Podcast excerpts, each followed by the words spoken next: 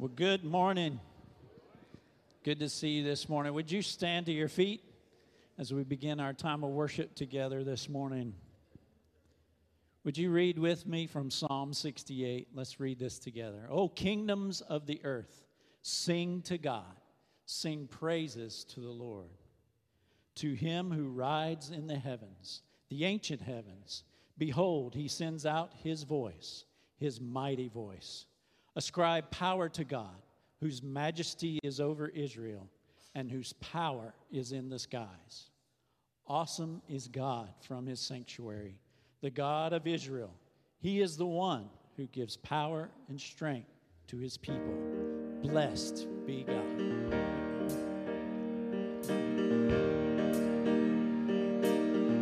Sing with me. Who breaks the power? Of sin and darkness, whose love is mighty and so much stronger. The King of glory, the King above all kings, who shakes the whole earth with holy thunder and leaves us breathless in awe and wonder. The King of glory, the King above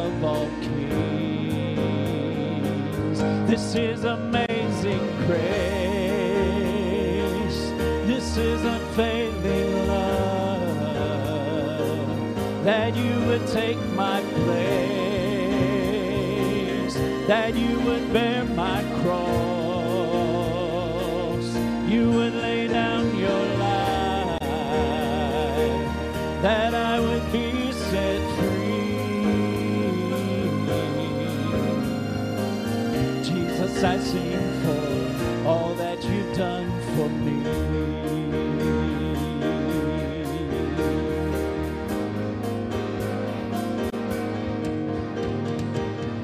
brings our chaos back into order? Who makes the orphan a son and daughter? The King of glory, the King above all kings. Who rules the nations with truth and justice shines like the sun in all of its brilliance. The King of glory, the King above all kings. This is amazing grace. This is unfailing love that you would take my place, that you would bear my cross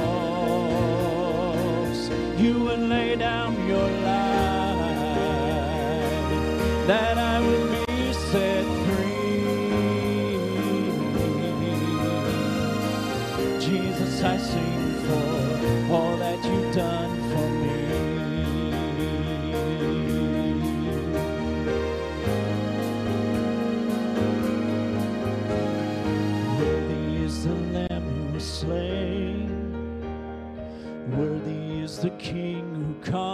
the grave. Worthy is the Lamb who was slain. Worthy is the King who conquered the grave. Worthy is the Lamb who was slain.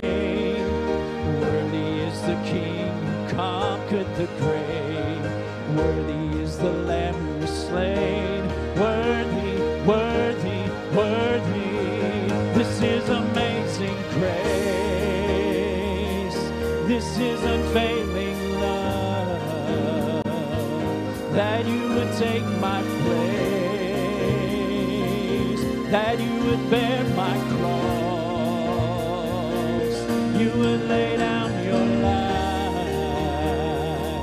that I would be set free.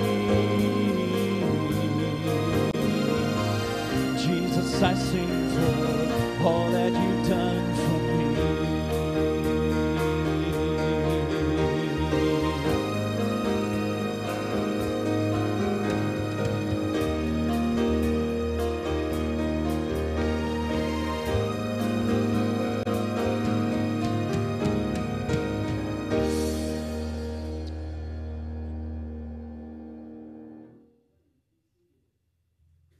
Thank you so much for being with us today in worship. We do want to welcome all of you. Uh, we want to ask all of our guests if you would take a care card. It's located there in the pew in front of, uh, pew rack in front of you. Uh, to fill in your information, we want to at least send you something from the church. And thank you for being with us. If you would like information, there are some places where you can check those different uh, boxes, and we'll make sure that gets to you. And for everyone on the care card, there's a place for you to fill in prayer requests on the back. And so we ask you to do that. We want to know what's going on with you and pray for you. As you leave this morning, uh, all of those can be placed in the boxes on the round tables as you leave. But uh, again, thank you for being here. John Gurley, thank you for being here this morning, brother.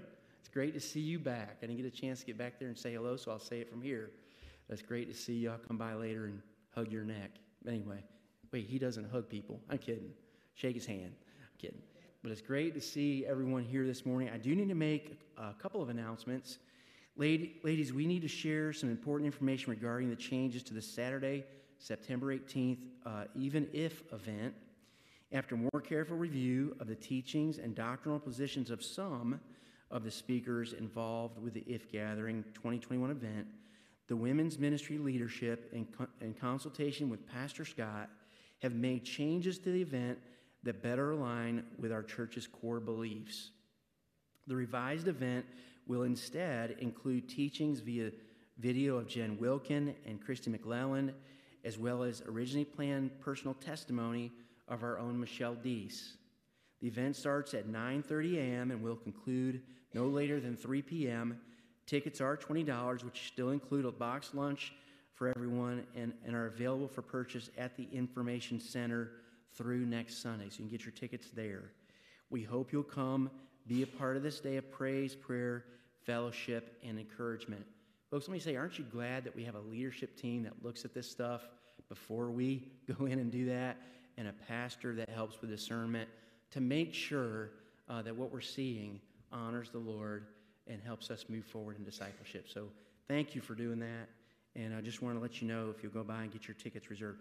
Also, we found out with our men's Be Strong conference uh, at Snowbird, the deadline was last Sunday, but we still have some places. So, men, if you said, Oh, I missed the deadline, I still want to go, if you'll just see me, don't go by to try to sign up. Come by and see me. I'll let you know more of the details, and we would love to get you uh, in on the list to be a part of that weekend. So that's also uh, coming up.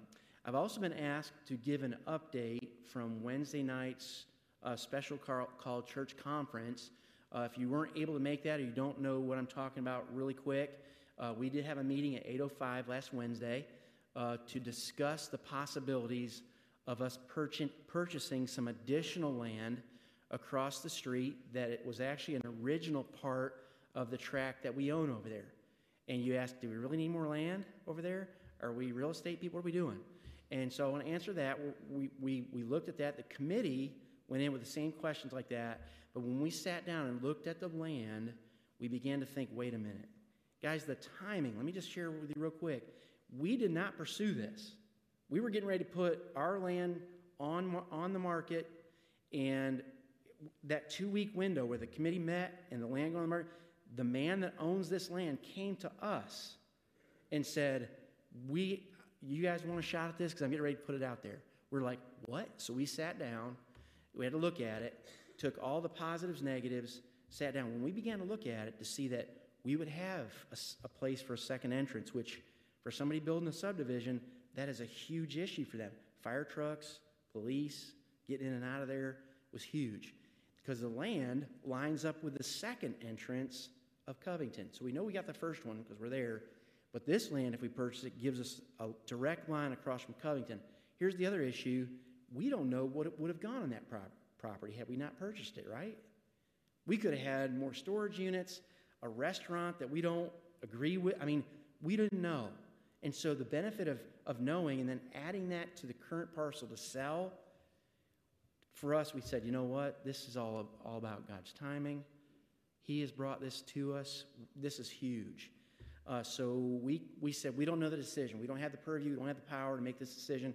we got to take it back to the church, and it's got to be quick because the offers are getting ready to come in. So we came in here Wednesday night. Many of you were here. We presented both sides to you, and whatever you decided we were going to do and be fine with it. the committee. Well, without dissent, the, the group in here that was here for that meeting voted to move forward. Now you ask, well, we didn't set a price. Well, we sent the committee to go set that price quickly. They had about an hour and a half meeting after the meeting to set that. Uh, the price that was set originally from the owner was 475 we made an offer on the upper end which when you sell stuff today you're going to see a 4% to 11% increase in the price. The committee said let's just go to the ceiling. Then we'll know we're pretty sure to get it. They went to the 11% to offer them 576 now you say kevin that's more than 11% 562 you say that's more than 11% when i calculate that there are some factors in there of money that's going to come back to us uh, from that amount. So they went to the ceiling, but there again, there's money that's coming back over time to us. One of those is the homeowner. We're talking to them about the possibility of them renting it back to from us for a set time period, whether it's six months, whatever it is, because it'll take time to develop it. So that money's going to come back in to help pay for land. There's another factor with commissions, uh, which is going to benefit us too. So anyway. Uh, I say all that to say we did put the offer in and we got it. You can clap. Yeah. Uh, and so all of the, the paperwork is signed. Uh, it goes through. It, it, you say, how long will it take? Well, there's several weeks of due diligence, home inspection, those kind of preliminary things. But we hope within, Pastor Scott, a month to have a turnaround and have it back on the market with the other property to then secure a contract on the other parts. And so we did, you say, how do we pay for it? we go into debt? No, we took out of our emergency funds to pay for it cash. So we did not have to borrow any more money. But here's the deal once we sell the land over there, we'll be reimbursed for that and then some because we're selling another 25 acres with it. So, folks, our committee, I, tell you, they're rock stars for me. I mean, looking at their expertise. I'm not talking about me, I'm just in there for the ride. But watching them and knowing the information they have and it can pull things out, of, you know, know what they're talking about. I've learned a lot just watching them. And so thank you to them for all that they've done. And I think we can give them a round of applause. Can we do that? Yeah.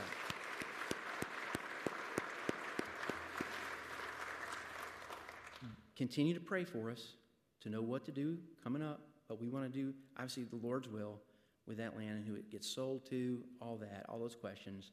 Be in prayer for us. But let's do that right now. Folks, I want to ask you to go ahead and bow your head where you're seated and close your eyes. Let's remember a few things. Let's remember all of those that are dealing with the storm damage. Can we do that? Boy, tragic things going on in our country. Let's remember those that are still over in Afghanistan, our, our, folks that are trying to get them out. Let's pray for them. It was updated this morning on a, on a man that's over there. I don't even know his name, but we've been praying for him, an individual who is a believer. He's the youngest in his family. He's trying to take care of his mom, but he is at the threat of his own life being taken, and he is basically trying to hide until the borders open back up. You can pray for him. Uh, Miss Brindle told us about that, and we've been praying about that. Folks, for your requests, there's some unspoken requests probably in your life that you need to seek God's wisdom over. God, we come to you this morning. And God, first of all, we thank you for who you are. God, you're an awesome God. We don't say it enough. We don't talk about enough. I know I don't.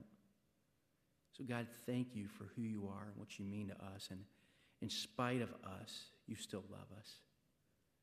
God, that's hard to understand. And God, we pray for these matters. God, give our church and our leadership wisdom as we move forward with our finances, with what we're teaching. God, in our, our growth as a church, as we reach out and events come up, God, that you give us wisdom, know what to do, where to go, and that through it all, your name would be high and lifted up, God. That's why we're here today, to worship your name. So, God, help us with that. God, for the message that you have given your messenger this morning, God, I pray you be with Pastor Scott and just anoint his words, God. Help him to step aside and allow you to speak through his mouth. Moses said, God, I can't speak. And, and you said to him, Who made your tongue? I did. God, use Pastor Scott in the same way this morning. God, we thank you for the trip we had to the beach with our senior adults, God, and just the way we were challenged from the messages there. Thank you, God. God, again, just be with us in a special way today. Work in this place on our hearts. And we ask this in Jesus' name. And all of God's people said.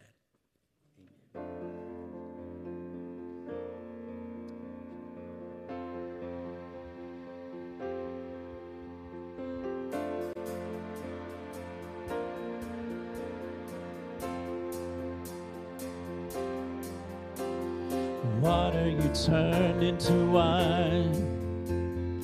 Open the eyes of the blind. There's no one like you. Like you. Into the darkness you shine. Out of the ashes we rise. There's no one like you none like you. Our God is greater, our God is stronger. God, you are Healer, awesome in power. Our God, our God.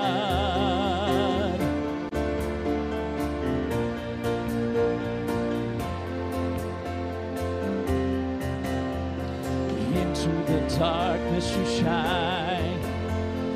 Out of the ashes we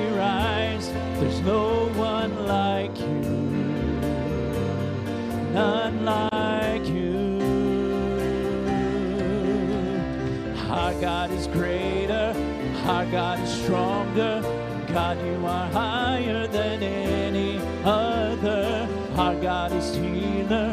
Awesome in power. Our God. Our God.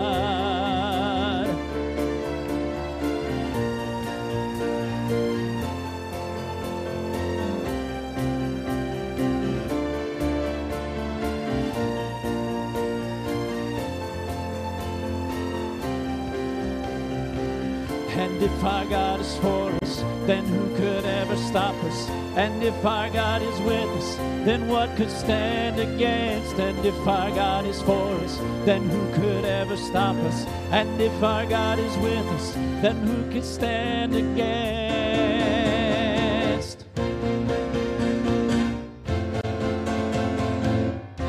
What could stand against?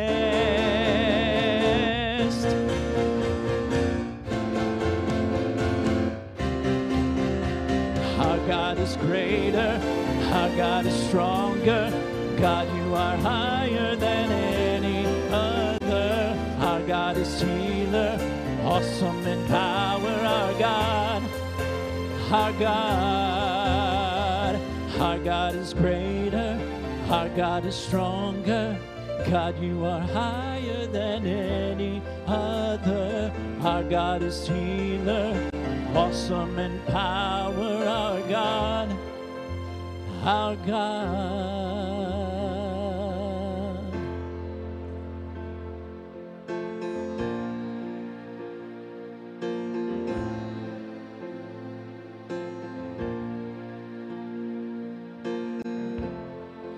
Worthy of every song we could ever sing.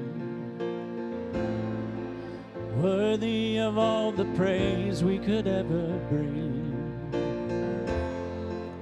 Worthy of every breath we could ever breathe. We live for you.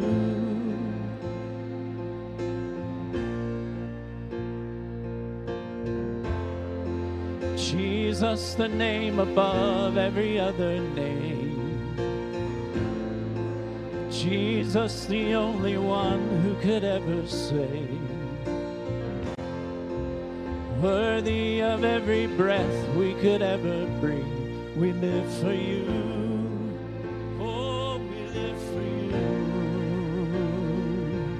And holy, there is no one like you. There is none beside you.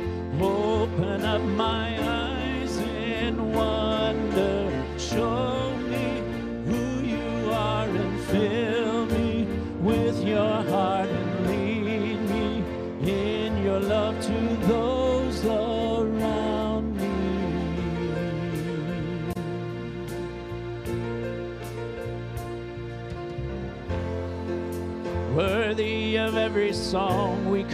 ever sing.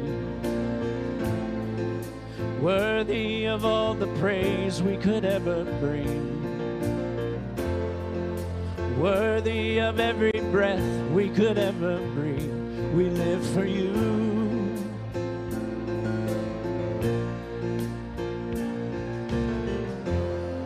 Jesus, the name above every other name.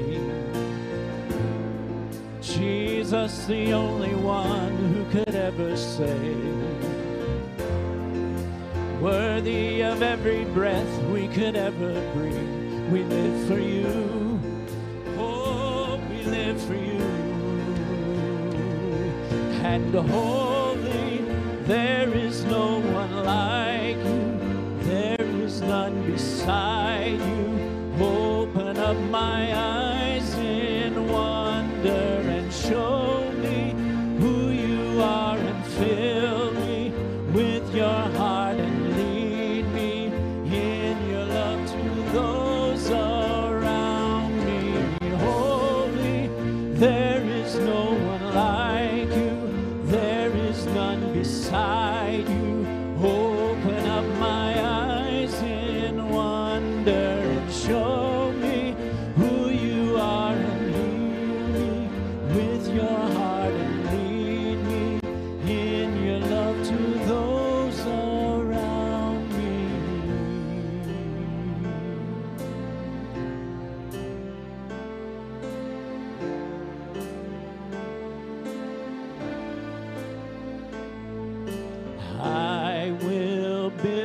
my life.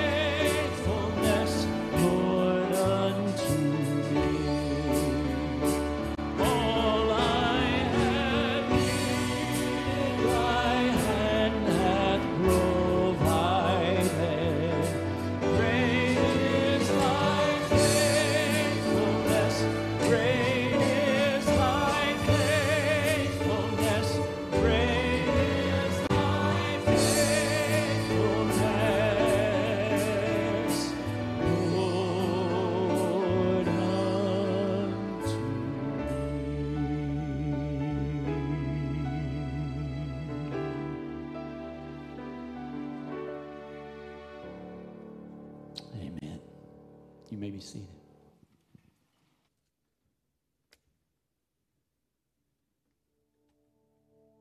Lord, the world looks different now.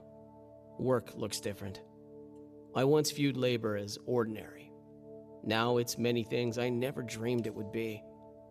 Cherished, important, scary at times. As I step into my day, I think of work in a far different way. I pray for those who've lost their jobs. May what I do help them prosper. I know that whatever my work looks like, be it on the front lines or in the back room, be it at home with children or surrounded by coworkers, you are there with me. So I take this day to reflect, rest if I'm fortunate, to ponder and pray so I can walk into this world renewed and ready. Amen.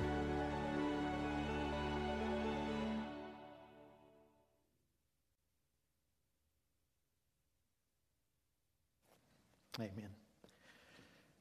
Is it amazing or what that it is September? Time absolutely flies. Uh, Labor Day weekend, find 1 Thessalonians chapter 1 in your copy of the scripture. 1 Thessalonians chapter 1, and we will basically look at one verse this morning, uh, that of verse 3, 1 Thessalonians chapter 1, verse 3. But I want to read the, the chapter in its entirety to set the context. And I want to talk to you this morning about marks of authentic ministry, what laboring for the Lord looks like. And I want you to underscore some things that we're going to highlight in verse 3 three aspects of their ministry that characterized them. While you find your place in your copy of God's Word, I do want to welcome uh, Randy Foster back with us this morning. Many of you remember Randy and Jackie. He was one of our co teachers in Sunday school with uh, one of our senior classes, and back about the turn of the year, around the holidays, they moved to Georgia uh, to be near children and grandchildren down there. And while there, uh, Jackie uh, came down with COVID and she uh, has passed. And so that funeral will be here a week from this coming Friday at 4 p.m., and you'll hear more about that. But it's good to see Randy this morning. We've been praying for you and your family as you're up here visiting your daughter and her family. Um, would you stand for the reading of God's word, please? Paul, Silvanus, and Timothy, to the church of the Thessalonians and God the Father and the Lord Jesus Christ, grace to you and peace. We give thanks to God always for all of you, constantly mentioning you in our prayers. Remembering before our God and Father your work of faith, your labor of love, and steadfastness of hope in our Lord Jesus Christ. For we know, brothers, loved by God, that He has chosen you because our gospel came to you not only in word, but also in power and in the Holy Spirit and with full conviction. You know what kind of men we proved to be among you for your sake, and you became imitators of us and of the Lord, for you received the word in much affliction with the joy of the Holy Spirit. So that you became an example to all the believers in Macedonia and Achaia. For not only has the word of the Lord sounded forth from you in Macedonia and Achaia, but your faith in God has gone forth everywhere, so that we need not say anything. For they themselves report concerning us the kind of reception we had among you, and how you turned to God from idols to serve the living and true God, and to wait for his Son from heaven, whom he raised from the dead, Jesus, who delivers us from the wrath to come. Father, I pray that you would speak to us in this hour. Lord, I thank you for this church family, for their marks of authentic faith in ministry. And I pray that that would only grow and abound to your glory. Lord, as a nation reflects this weekend and tomorrow about the holiday, may we reflect upon our labor for you, that we would be found faithful. And Lord, that we would make whatever adjustments in our lives need to be made for that to be so. Lord, I pray for the one this morning who does not know you, that something I would say or something that we have sung or one particular verse, that your Holy Spirit would use that to speak to their hearts and draw them to Jesus. For it's in His name that we pray. Amen. You know, in Matthew 16, Jesus said, I will build my church, and the gates of hell shall not prevail against it. You know, folks, we live in a world that is concerned about many things, but you know, the Lord has promised above all things that it is his bride, his church, that matters most in the world. He didn't promise to build any one particular political party. He did not promise to build any particular sports team as we get ready to go into the NFL season. What he promised to build and bless was what? His church. It's his bride that is precious to him. No doubt you've heard the saying if you find the perfect church, don't join it. You'll mess it up. And that's true, isn't it? Because this side of heaven, there is no true, uh, there is no perfect church this side of heaven. True churches, yes. Perfect churches, no. But, folks, we do see something very powerful on the pages of the New Testament. We see some churches that were far better models than others, models of the faith. I think of some that the Apostle Paul himself encountered. I think of the church at Philippi and how he commended them because even when they lost track of the Apostle Paul, they found him when they learned that he was under house arrest. They made certain that they took up an offering and sent that offering to him through the hands of Epaphroditus so that all of his needs could be met while he was in uh, captivity there in jail. I think of the faithful friendship he, he shared with the Philippians. I think of other churches as well. The Apostle John in the book of Revelation wrote about the church at Smyrna. They were another wonderful model of a church. They were a poor church. But you'll recall that Jesus said of them that in reality they were very rich, poor in the eyes of the world, but rich in the eyes of Christ. And they faced great tribulation from the hands of those around them, and yet they were faithful. And then John wrote also of the church at Philadelphia in Revelation 3. They were another model group of believers because Jesus said of them that they had kept his word and they had not denied him. Well, folks, we also see the church at Thessalonica. And here in chapter 1 of 1 Thessalonians 1, we see what impressed Paul so much about this particular group of believers. And what impressed him was the authentic marks of ministry he saw in, in them. The way they received the word, the, the way they heard it, but then the way they acted upon it. And it calls to my mind what James said in the book of James. He said, If we're hearers only of the word, we deceive ourselves. We've got to be doers of the word. And you may recall how James in James chapter 2 gave that illustration of somebody somebody coming to your door in need and they knock and you answer the door and you say all of the right words, but you do nothing to meet their need. And James says, that's not real faith. That's not faith at all. Folks, the Lord is calling us to something more, and we see that something more here in the church at Thessalonica. I want you to notice with me, first of all, this morning that they were characterized by the right activity. He says there in verse 3 remembering before our God and Father your work of faith and labor of love and steadfastness of hope in our Lord Jesus Christ. Notice what he says, first of all, their work of faith.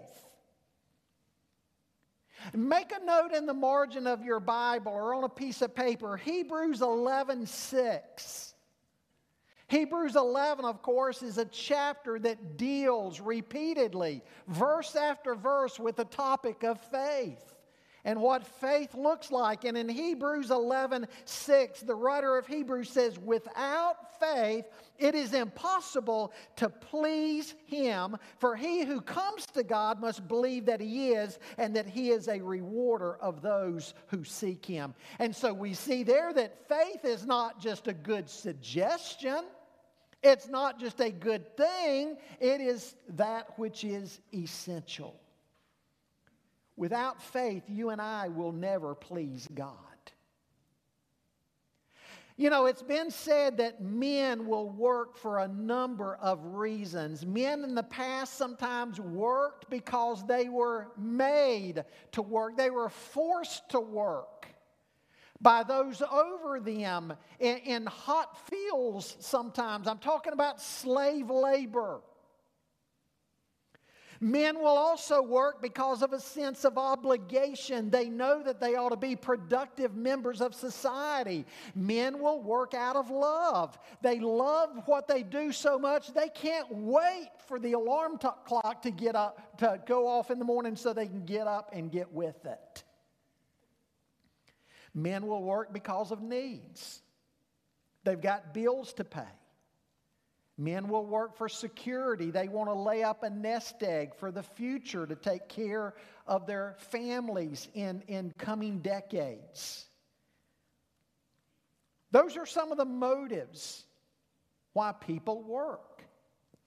But I want you to notice what Paul said of the Thessalonians, what their motive for their work was. It was faith, their faith in God their faith in the Lord Jesus Christ.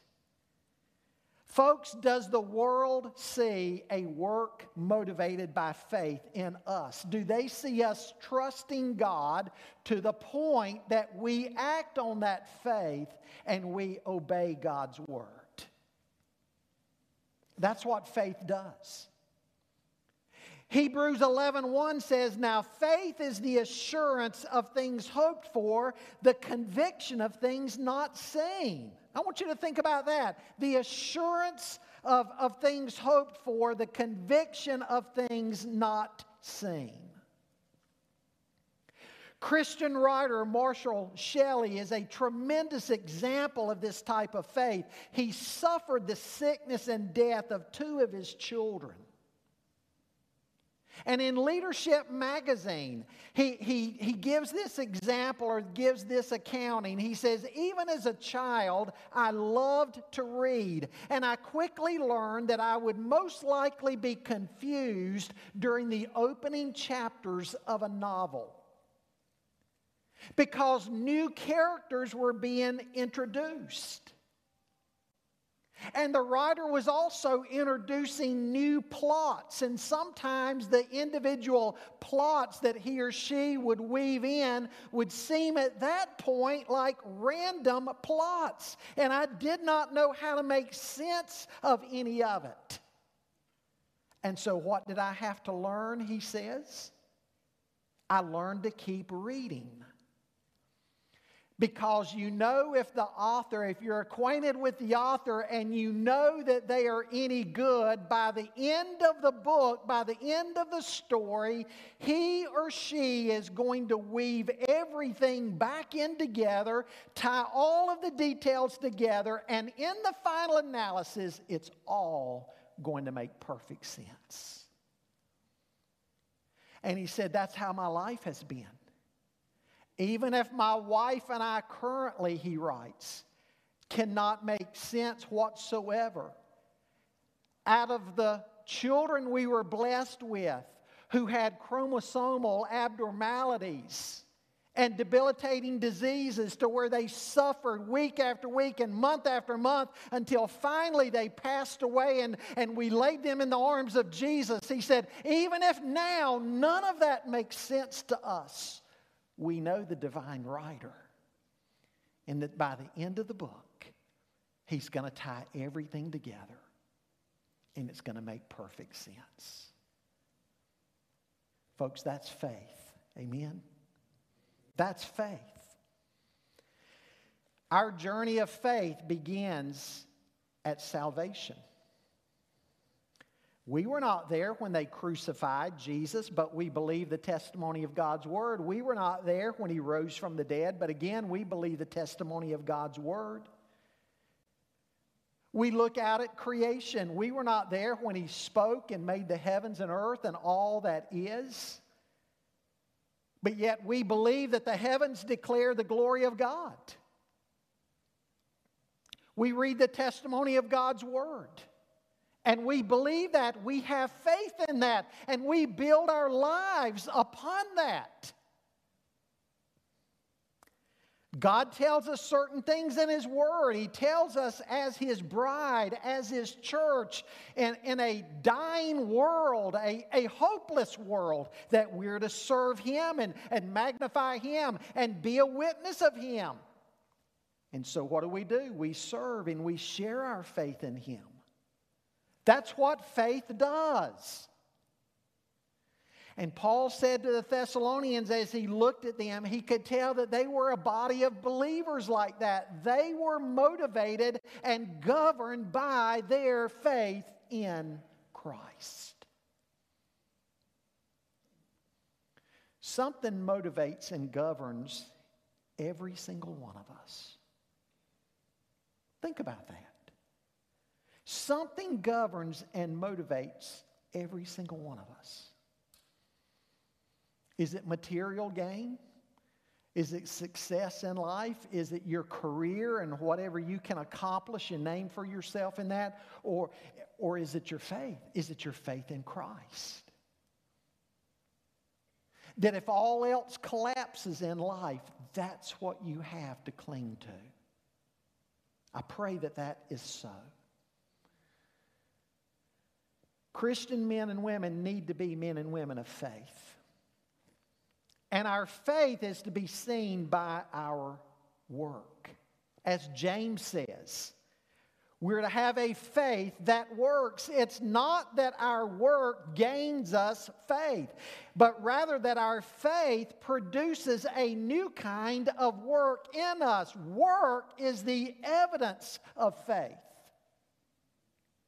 Work is not the root of salvation, it is the fruit of salvation. And, folks, even the world expects a Christian man's faith to impact his life and, and change the way he lives, right? The world expects this. You take a Christian man in an office place this coming week, if, if he gives testimony of knowing Jesus, but everybody around him in the office place hears his profanity. And, and, let's say they know he's cheating on his wife and he's cutting corners in, in business. What are they going to say of him?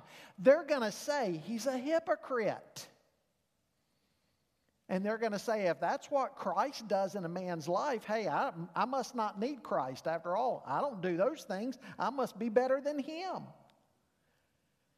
So, even a lost world expects to see our faith governing our activity in life and what we do. And that's why Paul said what he said of Timothy in 2 Timothy 1. You may remember some years ago when we were going through 2 Timothy in chapter 1, Paul commended young Timothy because he said, When I, when I look at your life that, that resided first of all in your mother and then in your grandmother, and I see that it's in you too, what I notice is a sincere faith. A faith without hypocrisy is literally the Greek word there. A faith that is not two faced. And I explained back then in that message also how our English word comes out of the Latin, sincere faith, sine cera, and the background of that in the Greco Roman world, in the marketplace where they sold pottery. Some of the people who sold pottery who would try to sell something as being more genuine than it really was. If the pottery had cracks in it, they would cover the cracks in wax. And they would seal over it and paint over it. But buyers could hold that piece of pottery up to the light and they could turn it around and they could see that the wax in those cracks would, would shine through. They could tell it was a broken piece. But if they would turn it around and there was no cracks in it whatsoever, then it was sine cera without cracks. It was authentic. Folks, the world is looking for that in our faith, that it's authentic. And Paul saw that in the Thessalonians. What are we like when we're held up to the light? Does the world see conformity to Christ in us? Do they see a work of faith? Now, true, sometimes the world expects Christians to be too perfect. And they like to use that as an excuse as to why they don't need Christ, because they don't see perfection in the followers of Christ.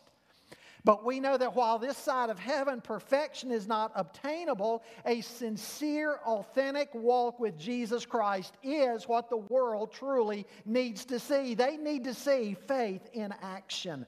And that's what Paul said as, as he wrote to the Thessalonians. Do people see a work of faith in you and me? Do they see somebody who believes God's word and builds their life on God's word and lives out God's word? I mentioned Hebrews 11 a moment ago. You want to see what faith looks like in action? Just read some of the characters in Hebrews 11. There, there's Noah. All Noah had to go on was God's word. God told him to build the ark and, and gave him the dimensions. And, and, and Noah apparently had not even seen rain yet the way he would come to see it or the way you and I see it. And yet, for 120 years, he's building that ark because he had faith in God's word and he's putting up with the mockery of people around him, not understanding what he's doing. It looked foolish what he was doing. But then one day the rain came. Who was foolish? There's Abram. All he knew was the land of Ur, of the Chaldeans. And God said, Abram, I want you to leave everything about your familiar surroundings and your father's household. And I want you to go to a new place, a new land, and I'm going to build a new nation through you. He had nothing to go on. But he believed God and he made the journey. There's Rahab the prostitute. Do you realize that had her people come to learn that Rahab was hiding those spies who came in to spy out the land, they would have killed her and her entire family. But she hid the spies anyway because something had happened in her heart and she knew that these were the people of God and their God is, is the true and the living God and she wanted to be included in that. And, and so she did what she did because of, of faith. You see, folks, Hebrews 11 points out for us that a work of faith is not easy, it's costly. And that's why Jesus said, No one can be my disciple unless he denies himself and picks up his cross and follows me. That's faith. A second thing he noticed about the Thessalonians was their labor of love. That's the second phrase there in, in verse 3. He saw a labor of love for Christ that grew out of their faith. Now, it's interesting that the word that he uses here for labor, it's the word for very intense labor, hard work, blood, sweat, and tears type of, of labor. That's, that's the word picture behind this word that he uses here. Folks, I don't know why sometimes people don't understand this that serving the Lord involves work and hard work. to have a church that is, is known by its labor of love, it, it, it's hard work at times. You know, I, I know this, I understand this. There are people who come into church and, and, and they expect they're just going to find everything for them, everything just ready made. And that no labor, no labor of love is necessary, but it, it's not that way at all. I'm going to make a prediction for the church in the West, and I hope I'm wrong. Trust me, I hope I'm wrong.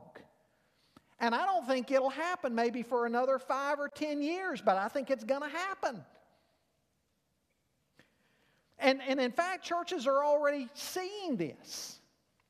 And I'll, I'll set the table this way. About 15 years ago, we had a couple and, and their kids come to us from a mega church in Charlotte. And he said, Pastor, I'll tell you, one thing I'm, I'm sick of seeing at my church. We go there every morning, and, and in the hours before worship, when there's the small group ministries, we're tired of going to doors and signs on doors saying there's no workers, there's no laborers for the Lord's vineyard this morning. This area of our ministry is, is shut down. This area will not meet today.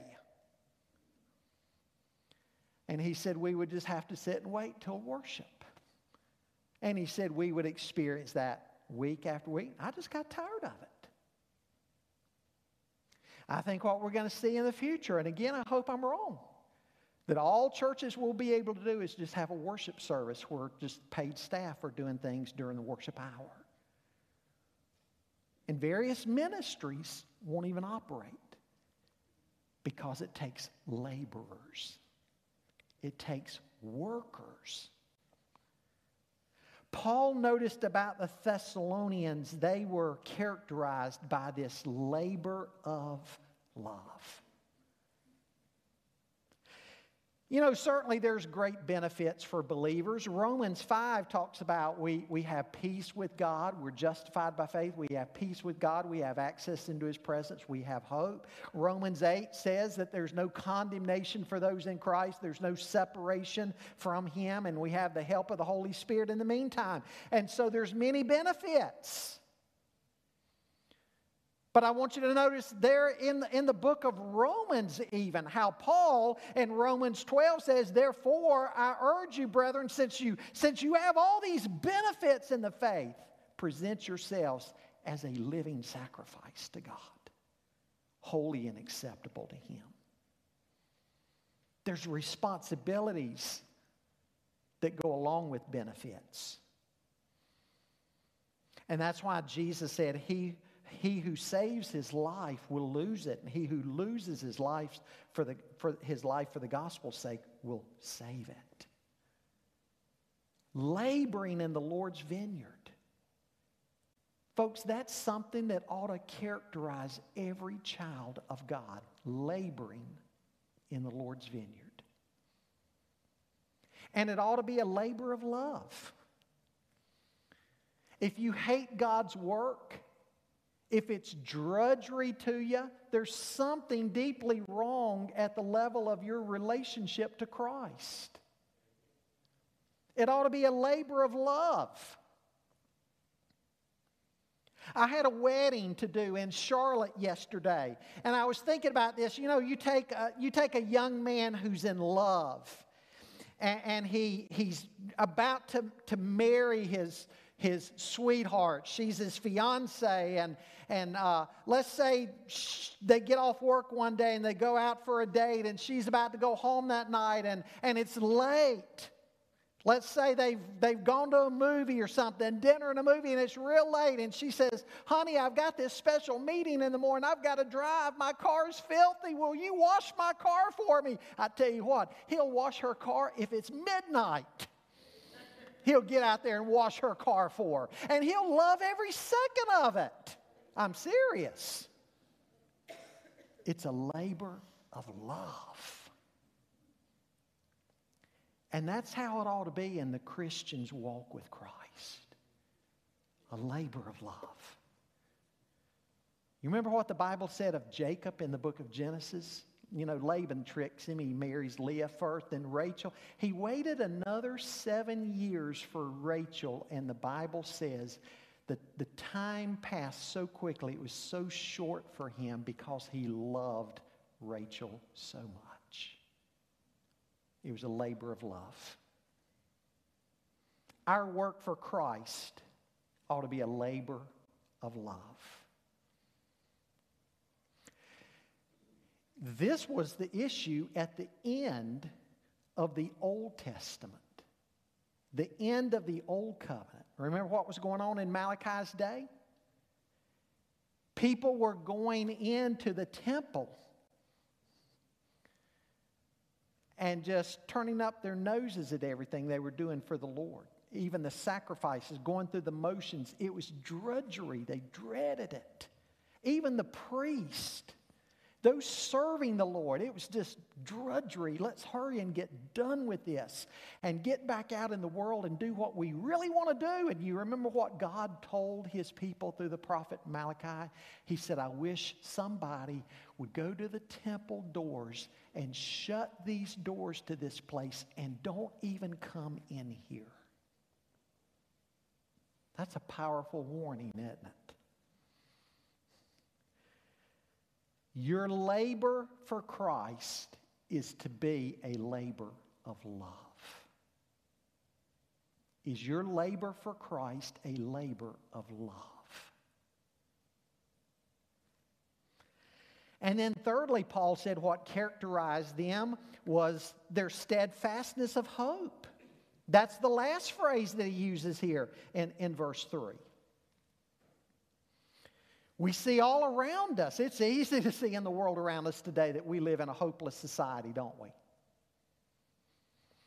Woody Allen once said, More than at any other time in history, mankind faces a crossroads.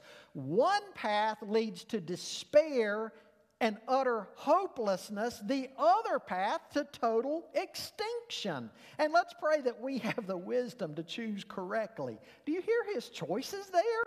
One path, despair and utter hopelessness, the other, total, total extinction. I would say to Woody Allen, I don't choose either one of your options. I choose what the Bible says. God gives to us a future hope. We can have a steadfast hope. Remember Job asking if a man dies, will he live again? And, and what what does Scripture say emphatically to that? Yes. 2 Corinthians 5, therefore, being always of good courage, and knowing that while we are at home in the body, we are absent from the Lord, for we walk by faith, not by sight. We're of good courage, I say, and prefer rather to be absent from the body and at home with the Lord.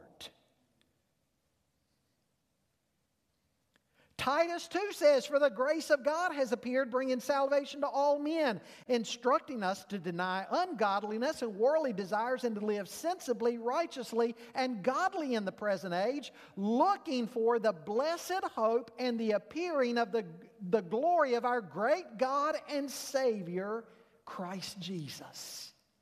That's how we're to be living. Looking for the blessed hope. Folks, we have a hope, not because of anything we've done, but because of what God has done for us in Christ. And as Paul looked at this church here in Thessalonica, he saw a people characterized by that hope.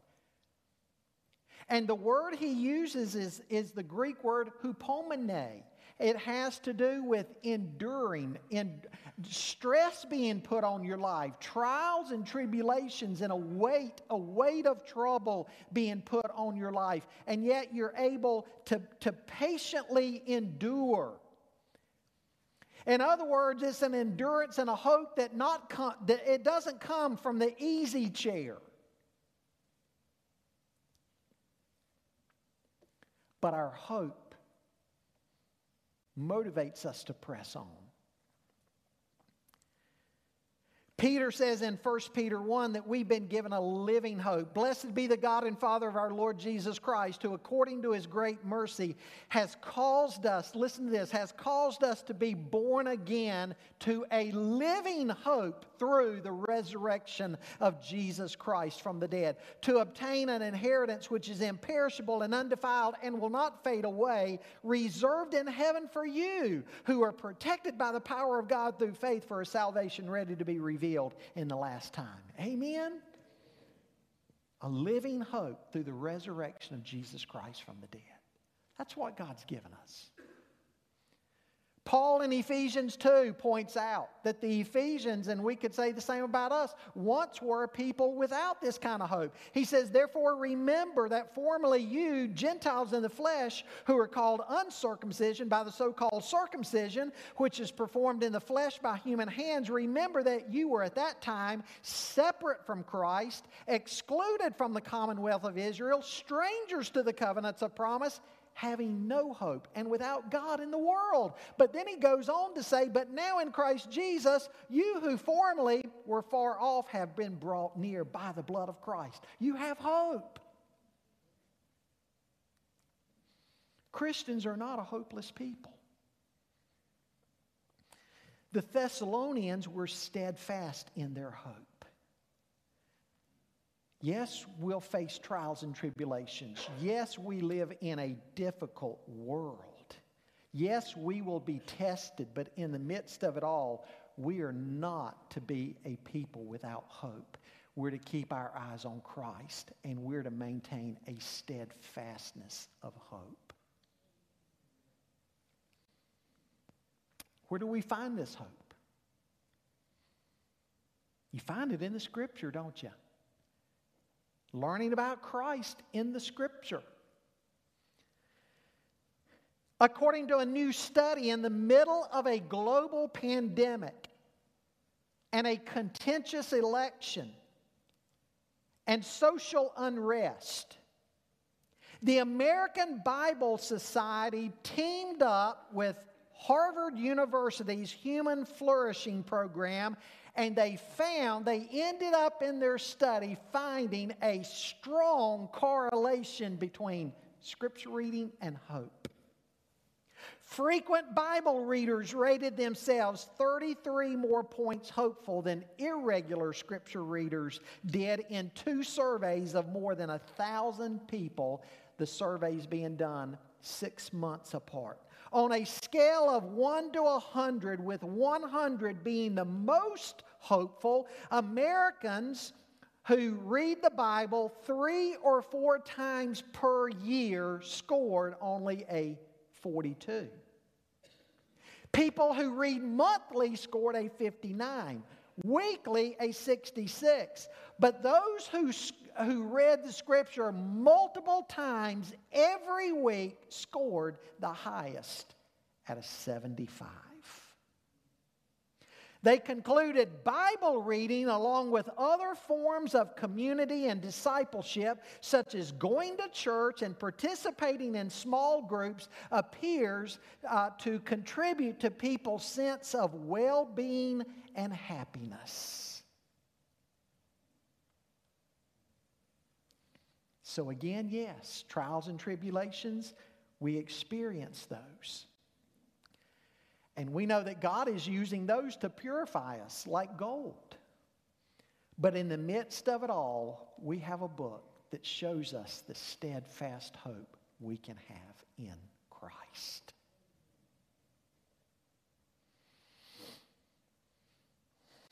Don't lose your hope. Don't give up in life. Don't grow bitter at God. Don't give up on your faith in God. Have faith in God. He's on his throne. Have faith in God. He watches over his own. Be a people of steadfast hope. A people characterized by work of faith, a faith that is seen in our actions, be characterized by laboring for the Lord, a labor that is shown in our love for our labor, and a hope that is steadfast. I want to ask you this morning to examine your own life. Examine these aspects of your own life. Examine your faith. Is your faith mainly just words? I mean, seriously, think of your life moment by moment each day, all during the week as you're faced with challenges and and how you live your life. Do your actions, what you do, the choices you make, the things you involve yourself in, does this show that your faith is faith in action seen in your works?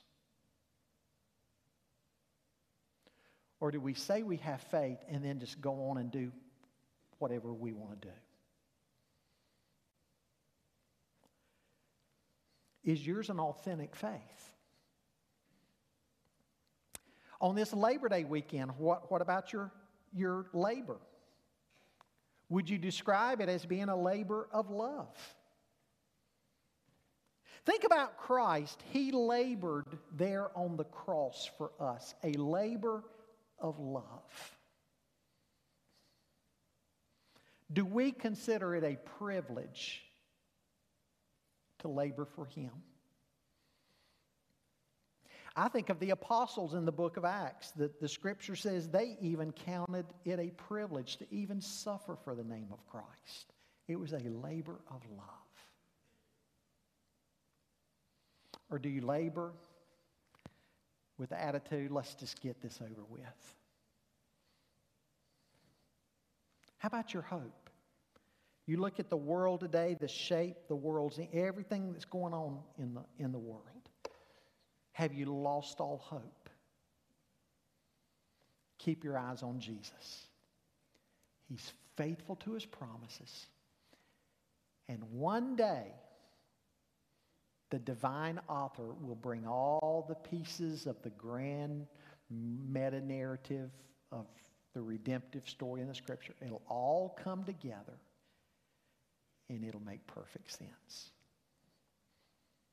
Keep your hope.